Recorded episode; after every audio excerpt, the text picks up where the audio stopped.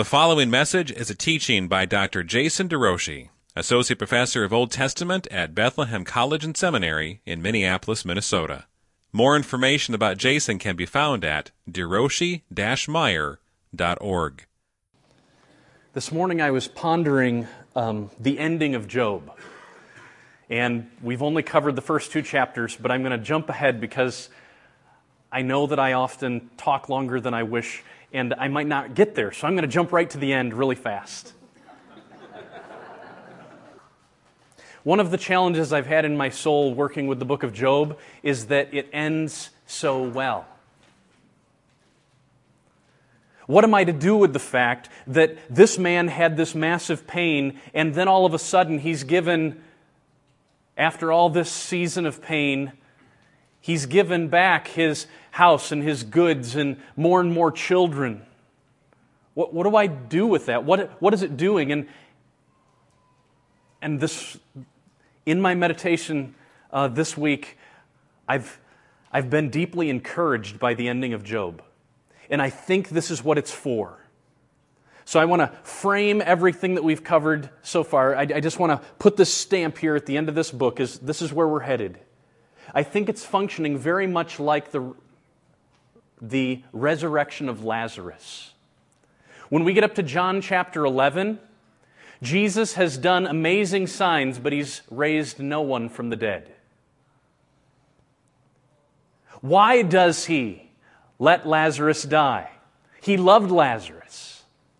And the reason he lets Lazarus die is so that you and I might be absolutely confident in his declaration that he has the power to raise the dead. He gives us a tangible sign in space and time. I mean, Lazarus rises and then he dies again. We don't read about it in Scripture, but he, he obviously would have died again anticipating the resurrection, but so that you and I would know that indeed Jesus is not just speaking words. He's not just one who can give sight to the blind and give hearing to the deaf. He's one who can take a dead man and make him alive, so that we can know in space and time that indeed he has the power to make things work out well, even if you go all the way to the grave in deep pain, the resurrection will come. Similarly, in the book of Job, I think that it ends the way it does, not just to put a fairy tale ending on a very rough story. That's not the purpose. The purpose is so that you and I know that Jesus cares, that God cares, that Yahweh cares, and that He will fix it. And He actually gives a story of a man who underwent massive trauma and then saw things turn around. It doesn't make the, take the massive trauma away, it doesn't take the deep loss away. But here's a, ma- a man who went through the suffering and found a settled existence under the sovereignty of God. So that you and I can know, wherever we're at, if we are fearing God, simply because of who He is and not because of what He gives or what He takes away. If we're fearing God because of who He is, through the deepest valleys of life, we can be confident that what happened in space and time for Job will happen for us in space and time, even if it means on the other side of the grave. It gives us hope that God is this big, that Satan's purposes are not the ultimate power, God's purposes are. Lazarus rose from the grave in order to give all of us evidence that Jesus indeed has the power that he declared he had. And Job's life turns around so that you and I can know that God has the power to turn around our lives as deep and as dark as they get. The book of Job. I laid it out, and I, I, think this is the idea. This is how it reads. It reads like a drama in five acts. Now, where did we get to last week? Here's where we got. We, we covered just the prologue, the setting, scene one, this heavenly confrontation and Job's first test. All of his goods and all of his children dead. God gave, God took away. Blessed be the name of the Lord. In all these things, Job did not sin with his lips. Scene two, another heavenly confrontation. Satan goes up unto the sovereign Yahweh. And God again says, Have you considered my servant Job? Does Job fear God for nothing? He fears you only because, in the first instance, you put a hedge of protection around him. In the second instance, he fears you because you haven't taken his life. Skin for skin. You take his life. You get him down and wear his own body down, and he'll curse you to your face. And God is working something much bigger than Job or any of his family knew a cosmic testimony of the worth, his own worth. So, in order to synthesize the theology, I thought I would go into the New Testament. Two books that parallel one another Colossians and Ephesians.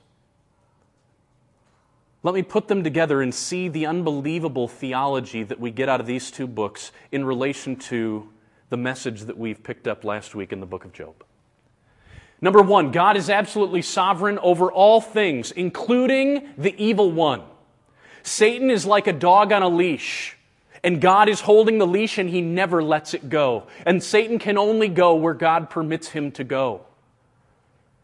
Therefore, as hard as it gets, we can be absolutely confident that God is still on the throne. We have to, or else we will have no hope at all. If God's purposes can be thwarted, if God is getting caught off guard by your and my pain, where are we going to go for help? Job says, no, God is not getting caught off guard. And here's Paul's testimony. By the Son Jesus, all things were created. All things, hear that. Not just the good things. All things were created in heaven and on earth. The visible things that you and I can taste and see and touch, but also the invisible. Which invisible things? The thrones and dominions, the rulers and authorities were created through him and for him. I want to note the invisible thrones, dominions, rulers, authorities. When Jesus went to the cross, he didn't conquer Rome. He conquered the enemies in the spiritual realm that held each of us captive invisible things for Him. Let me unpack each of these. The very evil powers that we fight against, not against flesh and blood, but what are we fighting against? The rulers, authorities, the cosmic powers over this present darkness. Against the spiritual forces of evil in the heavenly places. They were created by Jesus. This is not a random universe. There is not God and Satan eternally. There is Yahweh over all things, the one and only. There is no one else in the pantheon of heaven. And why did God create through His Son even the evil, invisible powers? They were created for Jesus. What does that mean? Consider this so here's Colossians uh, 1. Here's Colossians 6. Sorry, Colossians 2. There's no Colossians 6. Colossians 2, verse 12. Notice it says, He created the invisible things, the thrones, the dominions, the rulers, and authorities for Him. There is evil in this world so that there is evil to be overcome. There is brokenness in this world so that there is brokenness to be healed from. There is sin in this world so that sin can be triumphed over, all at the cross. Jesus disarmed the very things that he made at the cross. He disarmed the rulers and the authorities. He put them to open shame, triumphing over them. Job portrays a God who is seated on his throne, and all the other spiritual beings come to his throne. Satan the accuser with a specific purpose in a specific place on earth, roaming to and fro, looking to see who he can take and accuse. And God actually says, Have you considered my servant Job? He is blameless, a man of integrity who fears God in everything. And off Satan goes, and God's holding the leash. Do not touch his body. Then, second test, do not take his life. Why allow such evil powers to reign in this world? In order that the cross might come, in order that Jesus might be, his, his power that is innate to him eternally, might be shown to truly be more powerful than all evil. Without a cross, there would not be that display. And you and I are part of this broken world. We're part of the problem. And into this world, Jesus comes. And his supreme moment of exaltation is also our supreme moment of experiencing love. Because it's our sin that gets overcome. It's our evil that finds an answer. It's our pain that finds healing. Here's Paul. This is an amazing prayer, and all of it is in the context of suffering. And I want us to, we're going to come right down here, but I just want us to hear it. And if you're, this is, as this morning, as I was working through this text, I was praying this over you. I do not cease giving thanks for you, remembering you in my prayers, in order that the God of our Lord Jesus Christ, the Father of glory, may give you the spirit of wisdom and of revelation and the knowledge of Him. I want you to know Him having the eyes of your hearts enlightened, that you might know, that you might know what is the hope to which He has called you. To not forget it, to not allow the clouds to move so tightly in that you can't see the light on the other side. But that you might know that there's true hope. The hope to which He has called you. What are the riches of His glorious inheritance in the saints? And what is the immeasurable greatness of His power? Towards us. He is not an inept God, He is powerful. Oh, that we might know His power toward us who believe, according to the working of his great might that he worked in Christ when he raised him from the dead and seated him at the right hand in the heavenly places, far above the very beings that he created in the invisible sphere, far above all rule and authority and power and dominion, the very things that Colossians 1:16 said were created by the Son of God created by him for him, so that at his resurrection he might be shown to be supreme over them, above every name that is named, not only in this age, but also in the age to come. He put all things under his feet and gave him as head over all things to the church. To the church, which is the body, the fullness of Him who fills all in all. And then one of the big things that we learned last week is this that our perseverance and hope displays God's wisdom and ultimately His worth to the very rulers and authorities Christ conquered at the cross. We don't see it all the time. So often our problems just make us think about ourselves when really God has, like Job, said, Consider my servant Job.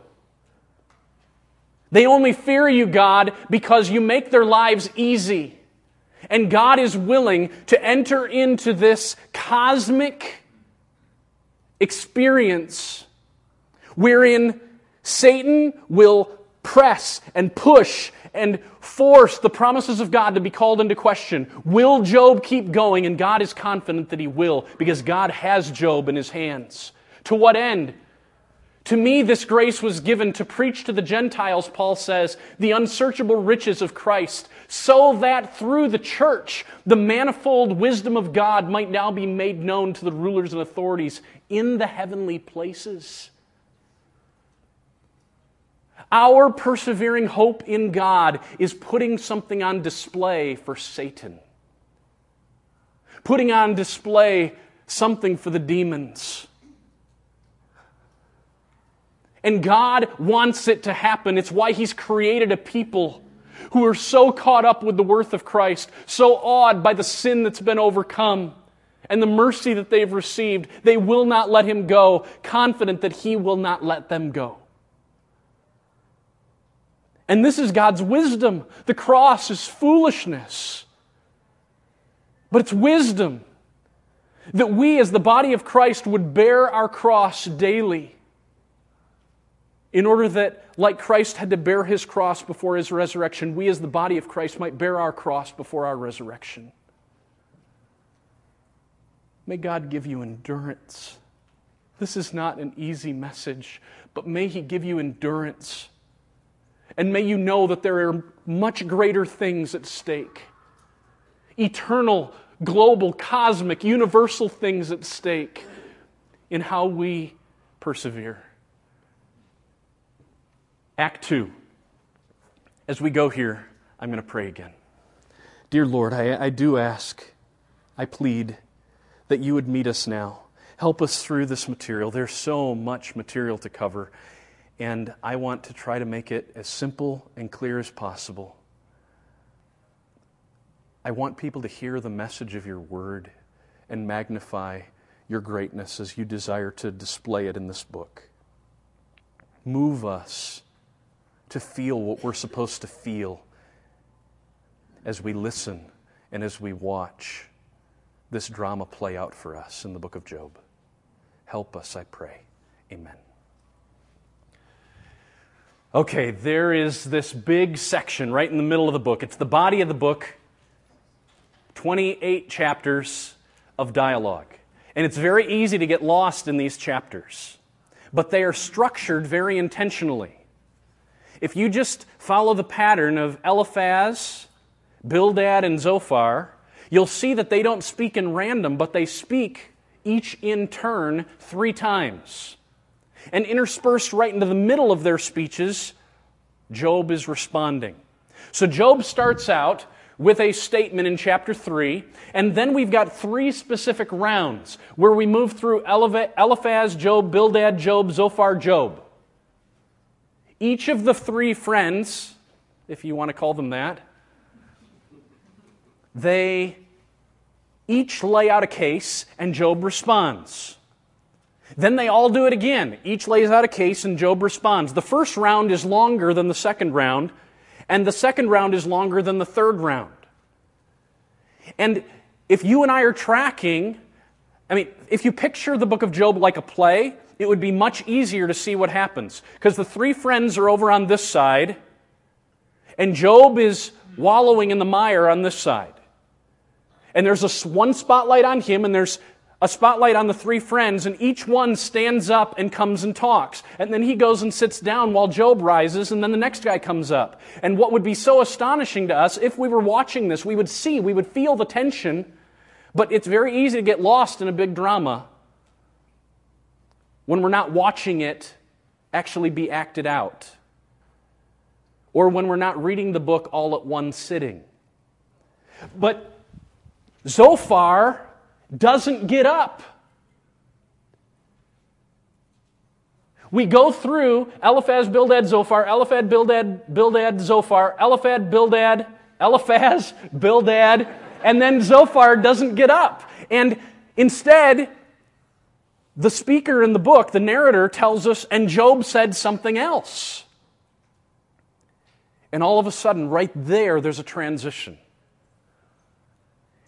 And the movement of the book has just taken a big leap forward because now we're getting an initial climax to the book. Job's words in that speech, right where we would have expected Zophar to talk. When Job talks, this is the equivalent of an intermission.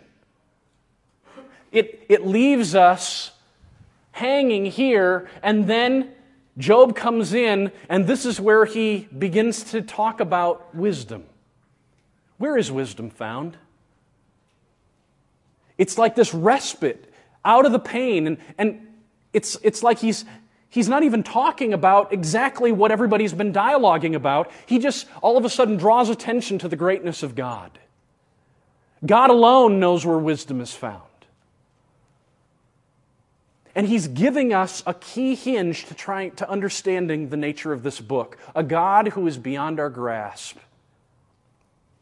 And then he kicks in again and gives a final defense before Elihu comes up, and then Yahweh's speeches dominate the biggest part. They, they are the ultimate climax of the book. But I just want to walk through as quickly as I can All 28 chapters. Here's Job in chapter 3. So have your Bibles open. I'm going to fly through really fast. And I've given myself help. I know which text I'm going to read. And I'm hoping it will help you feel the thrust of this book. Here's Job. Oh, why was I not as a hidden stillborn child, as infants who never see the light? I'm in chapter 3, verse 16. There the wicked cease from troubling, and there the weary are at rest. There the prisoners are at ease. Together they are not the voice of the taskmaster. The small and the greater there in the grave, and the slave is free from his master. Why is light given to him who is in misery, and life to the bitter soul who long for death, but it comes not? He's longing for death. Oh, that I would have never even been born, he says. And his three friends, who've been sitting for a week in silence, just letting him mourn, cannot but talk. Look at Eliphaz in chapter 4. If one ventures a word, verse 2, if one ventures a word with you, will you be impatient? Yet who can stop from speaking? I have to talk, he says. And then we read what he has to say. Look at verse 7. Remember who that was innocent ever perish? Or where were the upright cut off?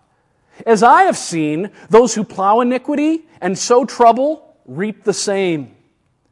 By the breath of God they perish, and by the blast of his anger they are consumed. It's the harvester's mentality. What you sow, you reap. You're reaping pain, it must be because you are a sinner. Chapter 6, 1 through 4.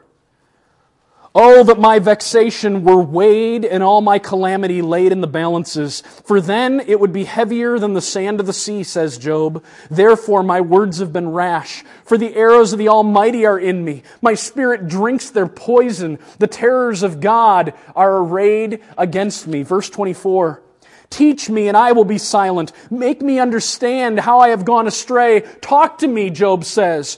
How forceful are upright words. But what does reproof from you reprove? Do you think that you can reprove words when the speech of a despairing man is wind? Can't you just let me be in pain? Don't you just recognize that some things that people say when they're hurting are mere wind? It's not time for theological critique of the specifics. Chapter 7, verse 20. If I sin, what do I do to you, you watcher of mankind? He's talking to God. Why have you made me your mark? Why have I become a burden to you, O God? Why do you not pardon my transgression and take away my iniquity, if indeed there is some? For, for now I shall lie in the earth. You will seek me, but I shall not be. In comes Bildad. Chapter 8, verse 1. How long will you say these things and the words of your mouth be a great wind? Does God pervert justice or does the Almighty pervert the right? If your children have sinned against him, then he has delivered them into the hand of their transgression. If you will seek God and plead with the Almighty for mercy, if you are pure and upright, surely then he will rouse himself for you and restore your rightful habitation. And though your beginning was small, your latter days will be great chapter 9, verse 1. Truly, I know that it is so. I know that had I sinned and I repent, then the end would be great. But how can a man be in the right before God? If one wished to contend with this God, one could not answer him once in a thousand times. He is wise in his heart and mighty in strength. Who has hardened himself against him and succeeded? No one. Verse 14. How then can I answer him, choosing my words with him? Though I am in the right, I cannot answer him. I must appeal for mercy to my accuser. If I summoned him and he answered me, I would not believe that he was truly listening, my, listening to my voice, for he crushes me with a tempest and multiplies my wounds without cause. He will not let me get my breath, but fills me with bitterness. If it is a contest of strength, behold, he is mighty. If it's a matter of justice, who can stand against God? Who can summon him? Though I am in the right, my mouth would condemn me. Though I am blameless, he would prove me perverse. Chapter 10, verse 2. I will say to God, Do not condemn me. Let me know why you condemn, condemn, contend against me. Does it seem good to you to oppress, to despise the work of your hands, and favor the designs of the wicked? Have your eyes of have you eyes of flesh? Do you see as man sees? As your days as the days of man? Are your days as the days of man, or your years as a man's years, that you seek out my iniquity and search for my sin, although you know that I am not guilty and there is none to deliver out of my hand? Zophar, chapter 11, verse 1.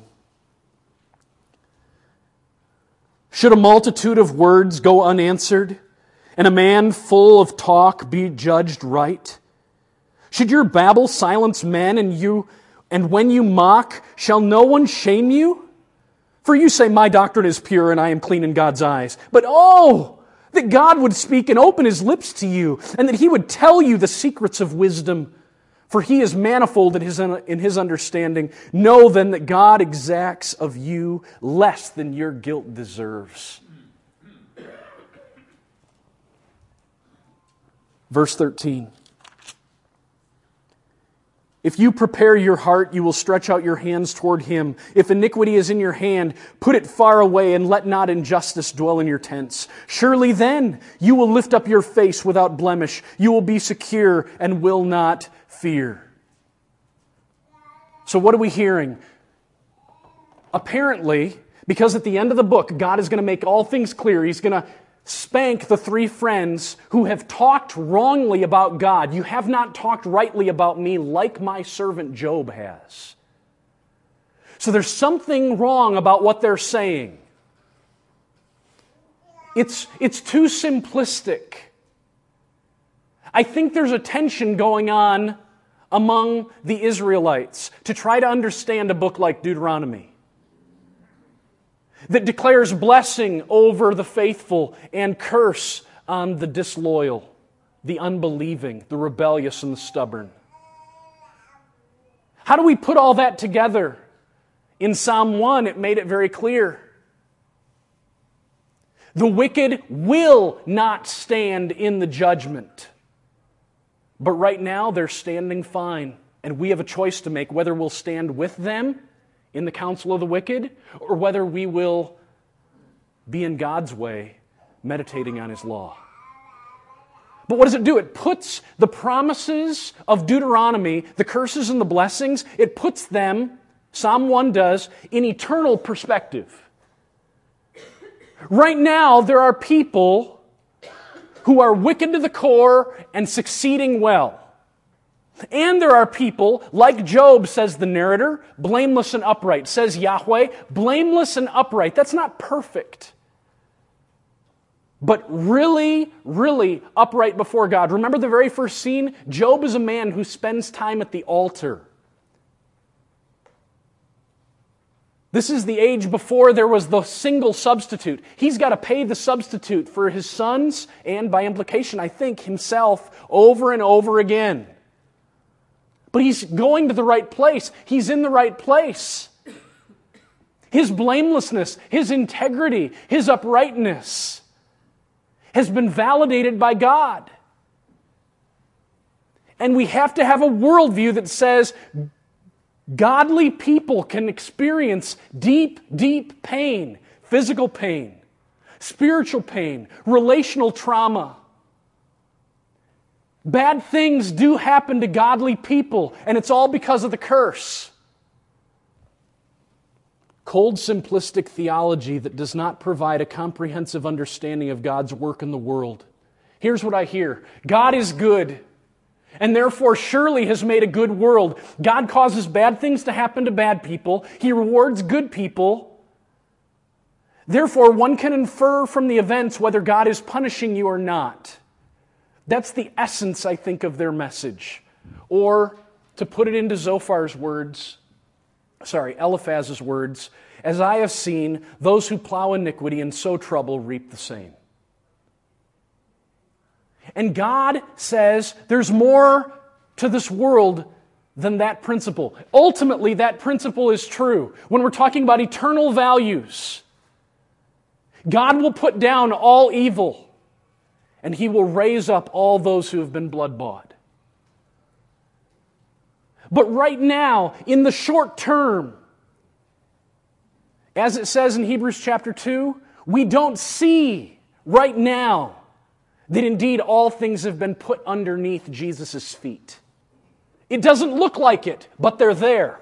He is ultimately over all things. He's been exalted already to the right hand of the Father. But one day it will become absolutely clear. And that's part of the message of the book of Job. How does Job respond? Turn to chapter 27 with me. Chapter 27.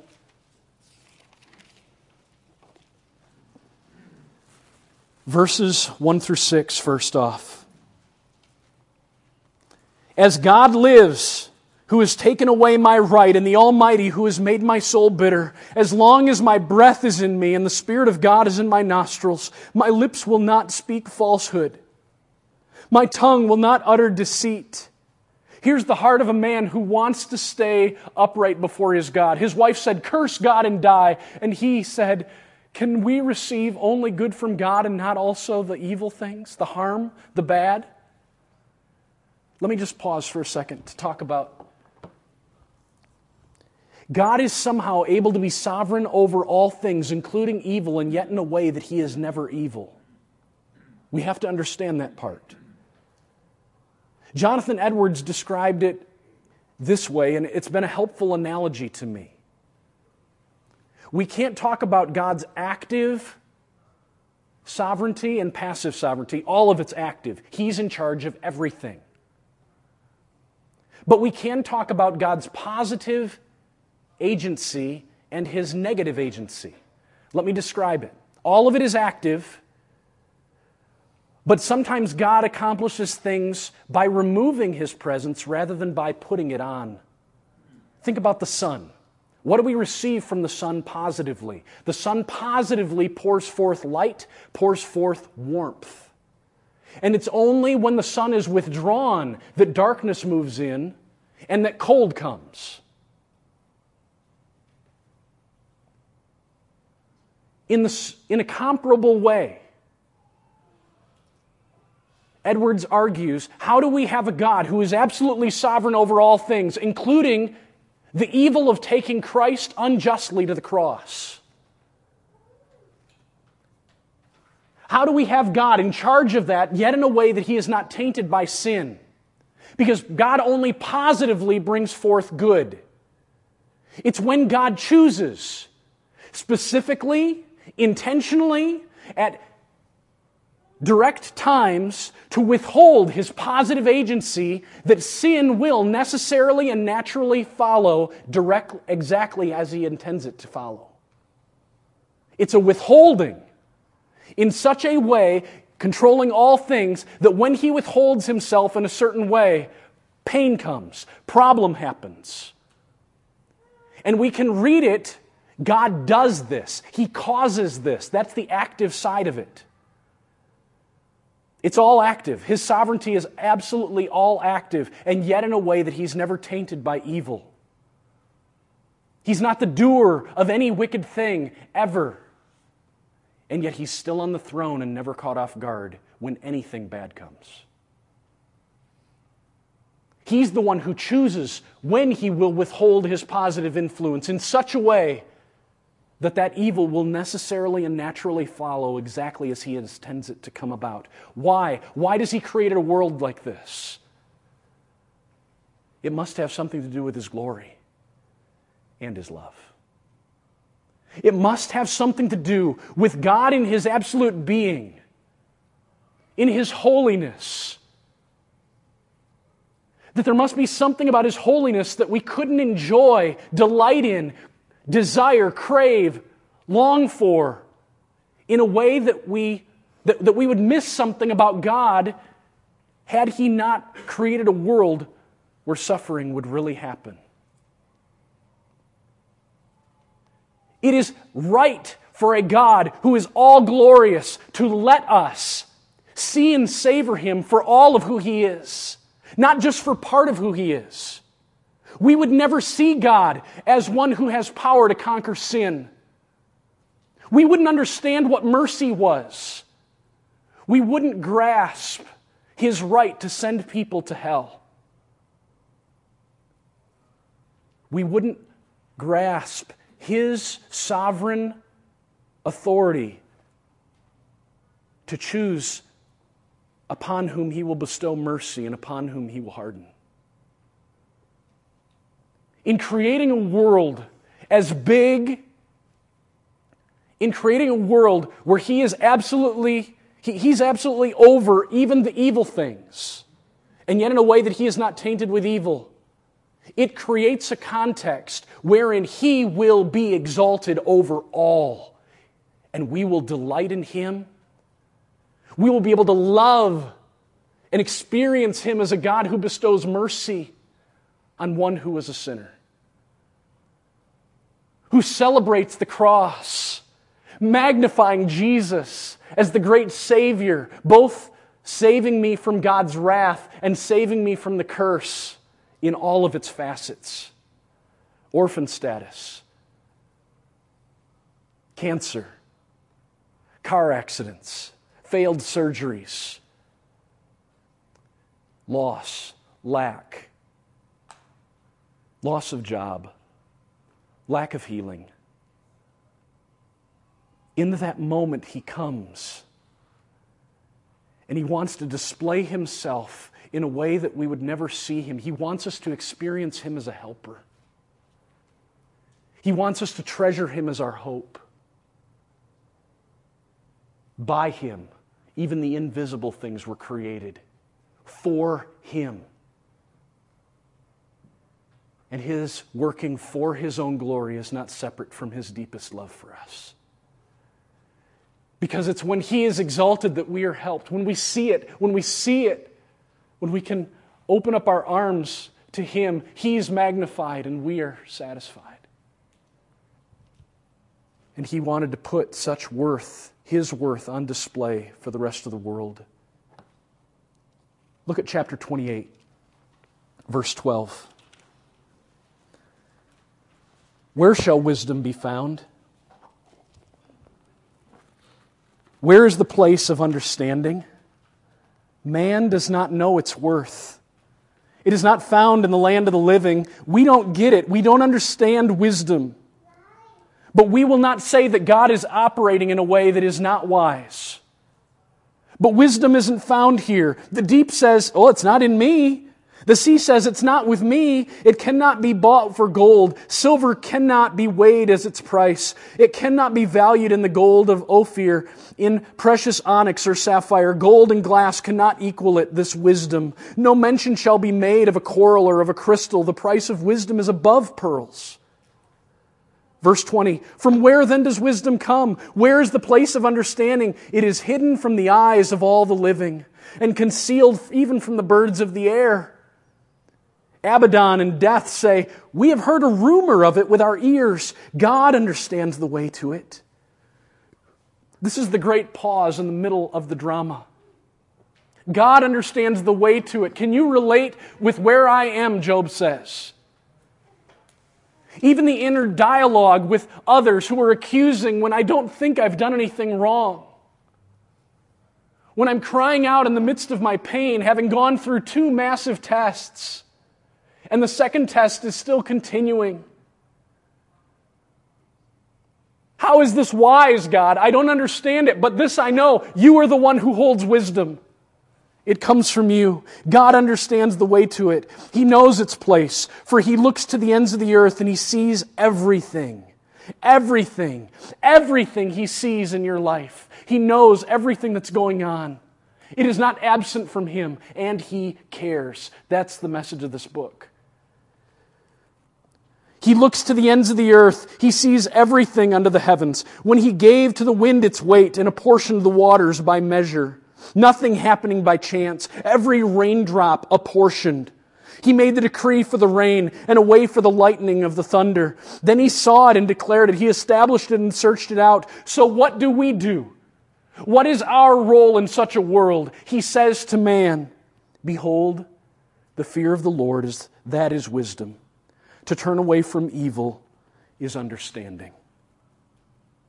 To fear the Lord. Work out your salvation with fear and with trembling, for it is God who works in you both to will and to work for his good pleasure. I will make an everlasting covenant with you so that I will not turn from doing good to you.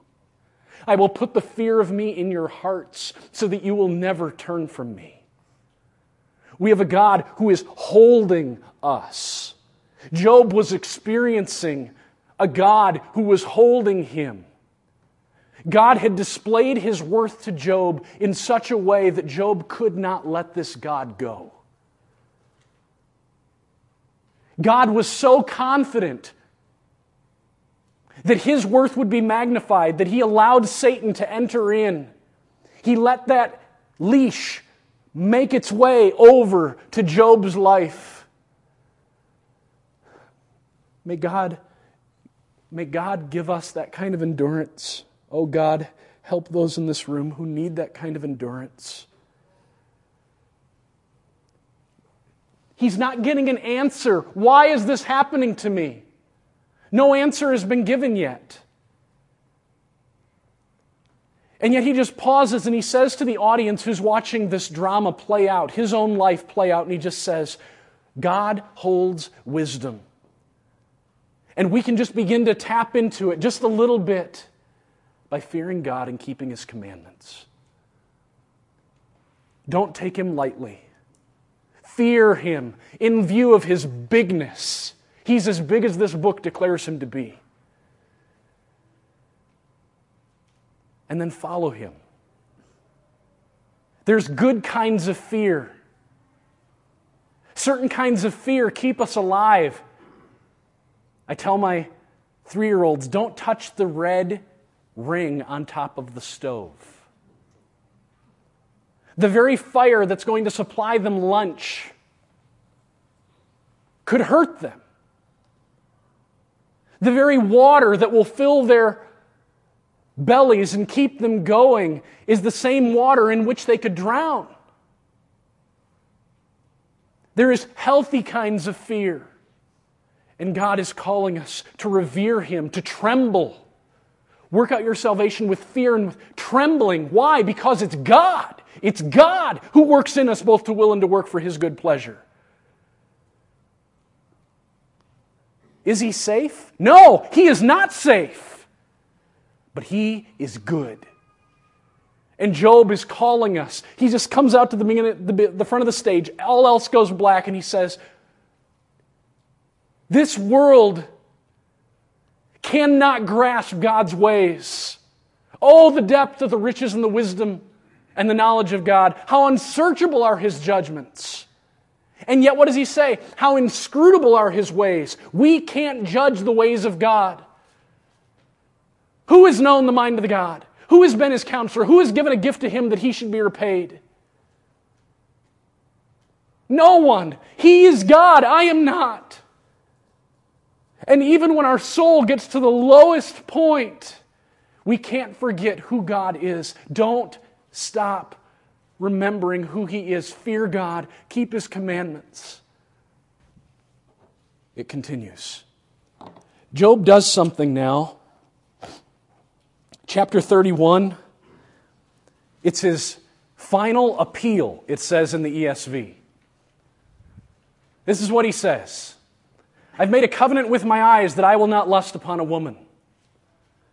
He goes on to say, I haven't been a liar or a deceiver. He says he hasn't traveled off the right path or allowed his heart to be lured in by what he sees or acquired any blemish by what he has touched. He's not lusted after a woman or played around with his neighbor's wife. He has not failed to heed the formal complaints of his own servants against him. He hasn't failed to care for the less fortunate. He hasn't rejected, rejoiced at his enemy's destruction. He hasn't failed to provide for his own or acted as a hypocrite, concealing his iniquity in the eyes of others. He hasn't profaned his land by failing to pay his workers and land managers. He just goes through a whole chapter just saying, God, I haven't done this, I haven't done this, I haven't done this. And apparently, what's going on is he's feeling, I know I haven't done anything wrong. And that really makes it seem like you are indeed not right. Enter Elihu. Elihu burned with anger at Job, verse, chapter 32, verse 2 because he justified himself rather than God. He's not condemning his brokenness. He's not, I don't think, even condemning or denying that he's a man of integrity.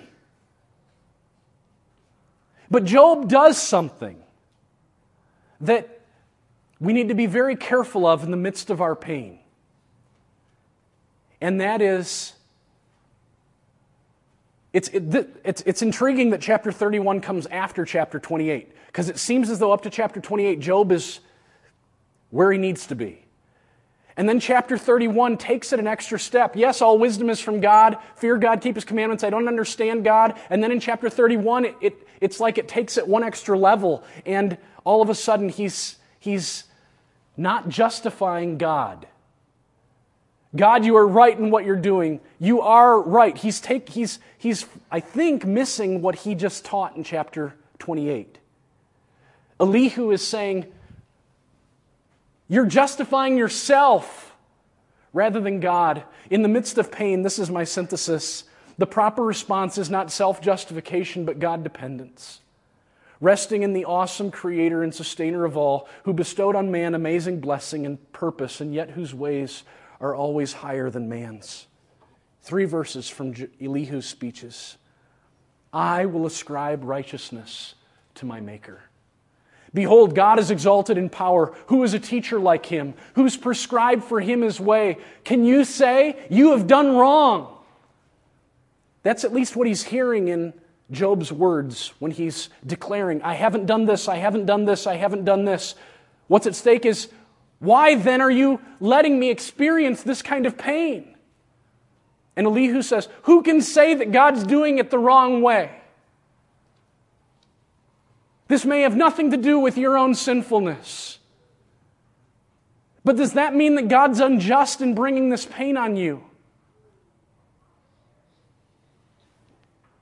The Almighty, we cannot find Him. He is great in power, justice and abundant in righteousness. He will not violate. Therefore, men fear him. He does not regard any who are wise in their own conceit. And then we come to the Lord's words. It's intriguing that Elihu is never mentioned again. The three friends show up in God's final declarations, but Elihu doesn't. And, and that's led some scholars to say, is Elihu a good guy or a bad guy? Is he twisted or is he right? And I still am scratching my head a little bit. I, I'm not exactly sure. I think he's a good guy. Yahweh has three speeches. Job has a small response in the middle. Can you do all the things that I have done? That's the gist of the first two talks. And in doing so, he reaffirms what Elihu has said. Let me just read these. These are just amazing. Where were you, Job, when I laid the foundations of the earth? Who determined its measurements? Surely you know. Or who shut in the sea with doors when it burst out from the womb, when I prescribed limits for it and set bars and doors and said, Thus far you have come, and no farther, and here shall your proud waves be stayed? Have you commanded the morning since your day began and caused the dawn to know its place? Have you entered into the springs of the sea or walked in the recesses of the deep? Have the gates of death been revealed to you, or have you seen the gates of deep darkness? Have you comprehended the expanse of the earth? Declare it if you know all this. Have you entered the storehouse of the snow, or have you seen the storehouses of the hail, which I have reserved for the time of trouble? What is the way to the place where the light is distributed or where the east wind is scattered upon the earth? Who has cleft a channel for the torrents of rain and a way for the thunderbolt to bring rain on land where no man is, to satisfy the waste and desolate land and to make the ground sprout with grass? Has the rain a father? Or who has begotten the drops of dew? From whose womb did the ice come forth, and who has given birth to the frost of heaven? Do you know the ordinances of the heavens? Can you establish their rule in the earth? Do you know when the mountain goat gives birth? Do you? Can you lift up your voice to the clouds that a flood of waters may cover you? Can you send forth lightnings? Who has put wisdom in the inward parts or given understanding to the mind? Who provides for the raven its prey when its young ones cry to God for help and wander about for lack of food? Who has let the wild donkey go free? Do you give the horse his might? Do you clothe his neck with a mane? Do you Make him leap like the locust? Is it by your understanding that the hawk soars and spreads his wings toward the south? Is it at your command that the eagle mounts up and makes his nest on high? Just feel the weightiness of that. We're just supposed to magnify in the bigness of God and just let our mouths be kept silent. Just to feel the weightiness. He's in charge. Every little detail Last fall, I, I think I said this in here already. Last fall, there was a moment I was walking around the field that's next to our house over and over and over again. And I finally paused and I just walked over and I moved the grass away and I just stopped. For a full 60 seconds, I just looked at the ground. I looked at the ants. I looked at the little bits of the, the small bits of grass and the, the big bits of grass. I looked at dirt and stones. Every little movement, every little rock, every little stalk, most people in the world are not looking at them at all. They may never be seen again by ever, any person on the earth to pause and notice, but God is the one who put them there, and He's the one who's making the ant move, and God is taking pleasure in every aspect of His creation all the time. Every little bit of it his big person is in charge of.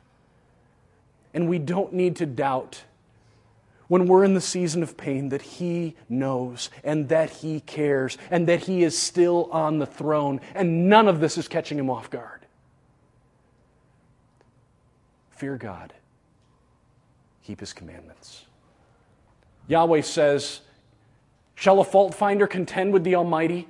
He who argues with God, let him answer it. Job says, Behold, I, I am of small account. What shall I answer you? I lay my hand on my mouth. I've spoken once, and I will not answer twice, but I will proceed no further. I, I'm done. God says, Will you even put me in the wrong? Will you condemn me that you may be in the right? Have you an arm like God, and can you thunder with a voice like His? I know that you can do all things. Hear this no purpose of God's can be thwarted. He knows it.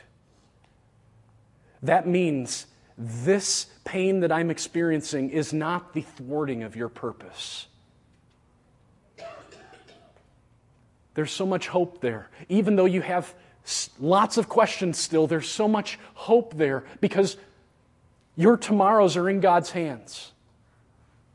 And you don't have to worry about Him getting pushed around by the devil.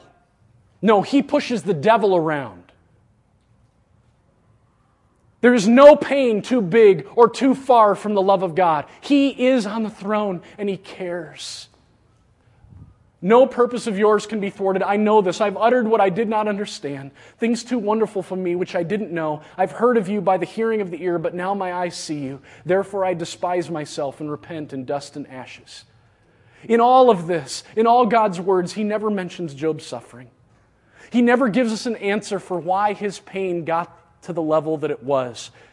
Remember at the beginning of the book, he said, You incited me against Job with no reason. No human reason. That is not on the basis of any sin, anything wrong in the person of Job. He never finds out why he suffered. He doesn't, but we know. We're the reader who's been able to look into the heavenlies, who saw the drama unfold in the courtroom of heaven. We saw more than Job saw, and it gives us a window even into our own pain. But the answer to why do the righteous suffer is not because we're so wicked. It doesn't even talk about it.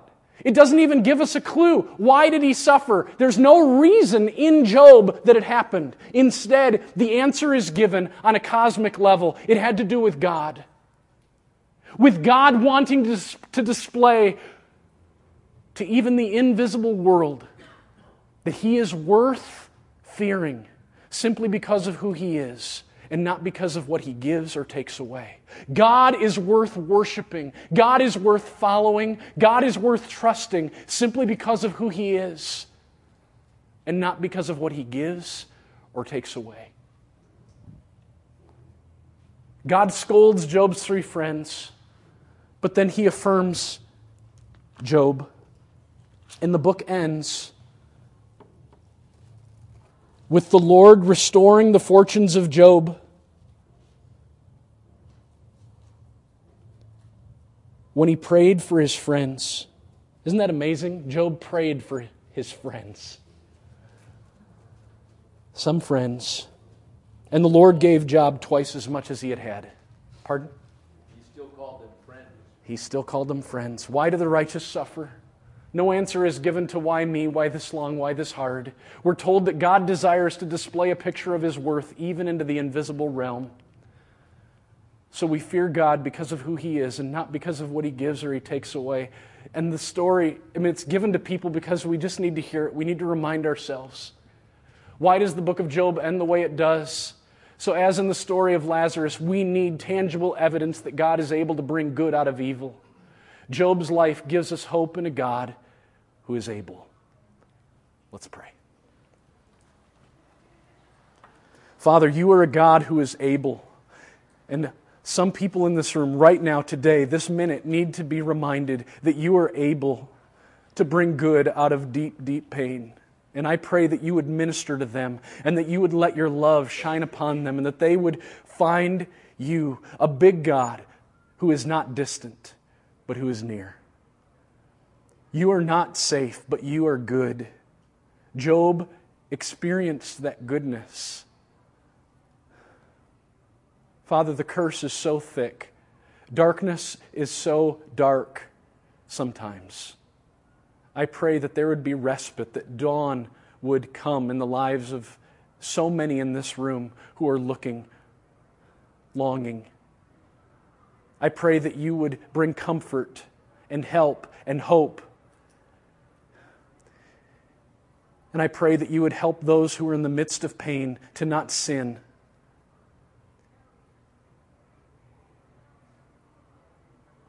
By doubting, by denying your right to do what you will. But, oh God, work good for your people. Work good for your people. And in the process, proclaim to the devil and all of his minions that you are worth trusting, you are worth loving. Proclaim it through our lives. Keep us, hold us, so that it might be proclaimed. You are worth it. In Christ I pray. Amen. Thank you for listening to this message from the ministry of Dr. Jason DeRouchie, Associate Professor of Old Testament at Bethlehem College and Seminary in Minneapolis, Minnesota. Feel free to make copies of this message to give to others. But please do not charge for these copies or alter their content in any way without written permission from Jason DeRouchie. For more information on Bethlehem College and Seminary, we invite you to visit online at bcsmn.org. For more information on Dr. DeRouchie, visit online at derouchie-meyer.org. Proclaiming the Kingdom and treasuring a God who rules, saves, and satisfies through covenant for His glory in Christ.